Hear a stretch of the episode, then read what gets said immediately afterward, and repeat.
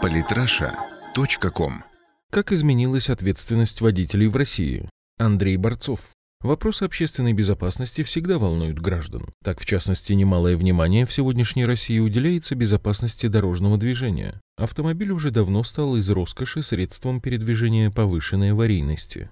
Как сегодня обстоят дела в стране в этой сфере и что делается в плане улучшения ситуации? Последние статистические данные показывают снижение основных показателей аварийности. За 2015 год количество погибших в ДТП уменьшилось по сравнению с 2014 на 14,7%, раненых на 8,6%. Общее количество ДТП снизилось на 8,2% а с участием начинающих водителей на 26,5%. Количество аварий с нетрезвыми участниками уменьшилось на 1,9%. При всем этом выросла на 13% по сравнению с предыдущим годом сумма наложенных штрафов и составила около 70 миллиардов рублей. По составу нарушений ПДД по-прежнему лидирует превышение скорости, однако уменьшилось количество выпивших за рулем. Во многом этому способствовало усиление ответственности за подобные правонарушения. Штраф за вождение в нетрезвом виде теперь составляет 30 тысяч рублей, а с 1 июля 2015 года введена уголовная ответственность за повторное управление транспортным средством в нетрезвом виде. Зато втрое возросло количество водителей, не оформивших ОСАГО. Это связано в первую очередь с увеличением стоимости полиса и незаконной практикой навязывания дополнительных услуг со стороны страховщиков. Автоинспекция отмечает, что большую помощь в фиксации нарушений ПДД оказывают автоматические камеры, которые следят уже не только за скоростным режимом, но и за выездами на встречную полосу, проездом на красный свет. По данным видам, число зафиксированных нарушений выросло на 11 и 18% соответственно. В 2014 году перестали снимать номера за чрезмерную тонировку на передних стеклах, и количество нарушителей возросло на 40%. Следует Следует отметить, что безопасность дорожного движения сегодня обеспечена на должном уровне.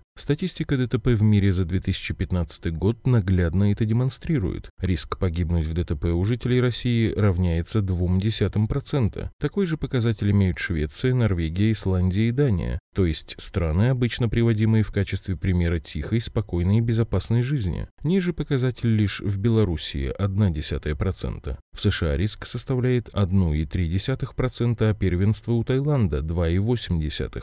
Таким положением дел Россия во многом обязана связью между нарушением и наказанием, как того и следовало ожидать. Было бы наивно рассчитывать на самодисциплину водителей, что делало необходимым построение системы сдерживания лихачей через штрафы и другие наказания. Однако важно отметить также, чтобы законодательство и правоприменение были справедливыми и равными для всех. Как-то на страницах политической России уже писалось, что было бы здорово, если бы депутаты, изобретающие и принимающие законы в компьютерной сфере, хоть что-нибудь понимали в IT. К автомобильной отрасли и сфере безопасности дорожного движения это утверждение относится в равной степени.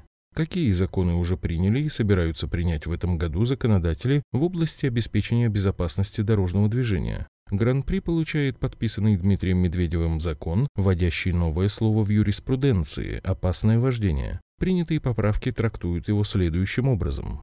Вождение, выражающееся в неоднократном совершении одного или совершении нескольких следующих друг за другом действий, заключающихся в невыполнении при перестроении требования уступить дорогу транспортному средству, пользующемуся преимущественным правом движения, перестроении при интенсивном движении, когда все полосы движения заняты, кроме случаев поворота налево или направо, разворота, остановки или объезда препятствия, несоблюдении безопасной дистанции до движущегося впереди транспортного средства, несоблюдении бокового интервала, резком торможении, если такое торможение не требуется для предотвращения дорожно-транспортного происшествия, препятствование обгону, если указанные действия повлекли создание водителем в процессе дорожного движения ситуации, при которой его движение и или движение иных участников дорожного движения в том же направлении и с той же скоростью создают угрозу гибели или ранения людей, повреждения транспортных средств, сооружений, грузов или причинения иного материального ущерба.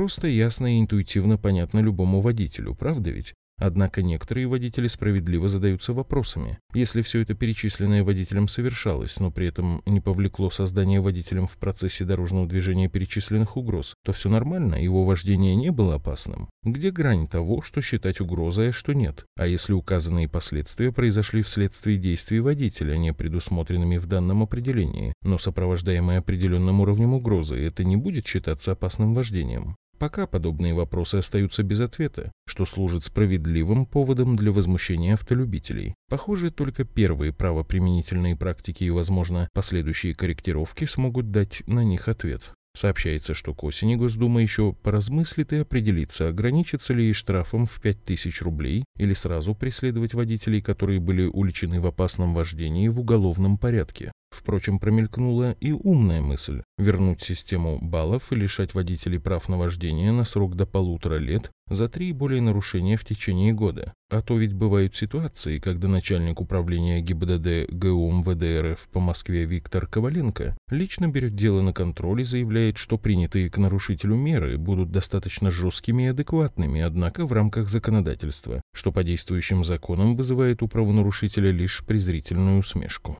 Руслан Шамсуаров на это отреагировал более чем спокойно, выложив на свою страницу в одной из социальных сетей фотографию, из которой следует, что за ним числится 178 нарушений правил дорожного движения на сумму более 300 тысяч рублей. Проблема в том, что лишение прав сейчас – это тоже мелочь. Вождение без них наказывается штрафом в 15 тысяч рублей, и то, если поймают. Возможно, в рамках имеющейся тенденции было бы логичным ужесточить наказание и за такой проступок.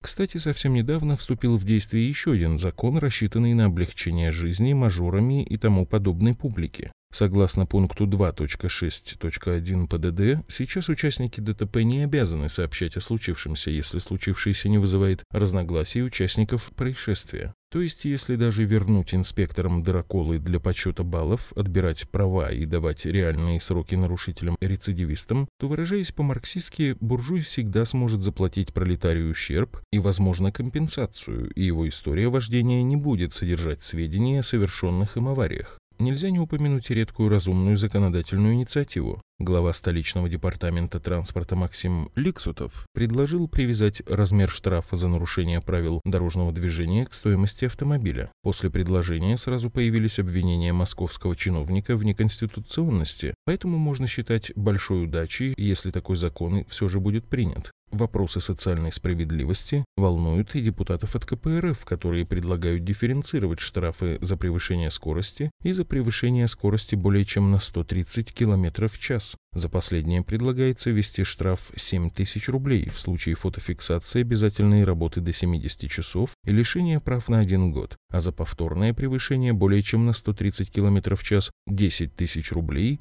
и до 120 часов с лишением прав на 2 года. Еще одно нововведение ожидает москвичей, за стоянку на газонах будут нещадно штрафовать. Штраф за стоянку на газоне для физических лиц составляет 5 тысяч рублей, 30 тысяч рублей для должностных, 300 тысяч рублей для юридических. Мосгордума приняла соответствующие поправки в КОАП города. Московская административно-дорожная инспекция уже проходит сертификацию. Нововведение, конечно, закономерное и необходимое, однако оно не отвечает на другой вопрос. Может, сначала надо решить проблему с парковкой? Однако завершить статью можно действительно хорошей новостью. В законную силу вступили поправки в Кодекс об административных правонарушениях, которые касаются приобщения фото и видеосъемки к материалам суда. Теперь судья не может отказать в приеме записей с видеорегистраторов как доказательств. Интересно, что в некоторых странах Европы использование видеорегистраторов не рекомендуется, так как это серьезное вторжение в частную жизнь. Понятно, какие такие факты, все должна решать полемика высокооплачиваемых адвокатов. И да, согласно уже принятым поправкам, с этого года водители, оплачивающие штраф ГИБДД вовремя, получают скидку в размере 50%. Правда, не на все виды нарушений ПДД. Неплохой бонус как для правонарушителей по случаю, так и со стажем. Самые интересные статьи о политике и не только. Читайте и слушайте каждый день на сайте polytrasha.com.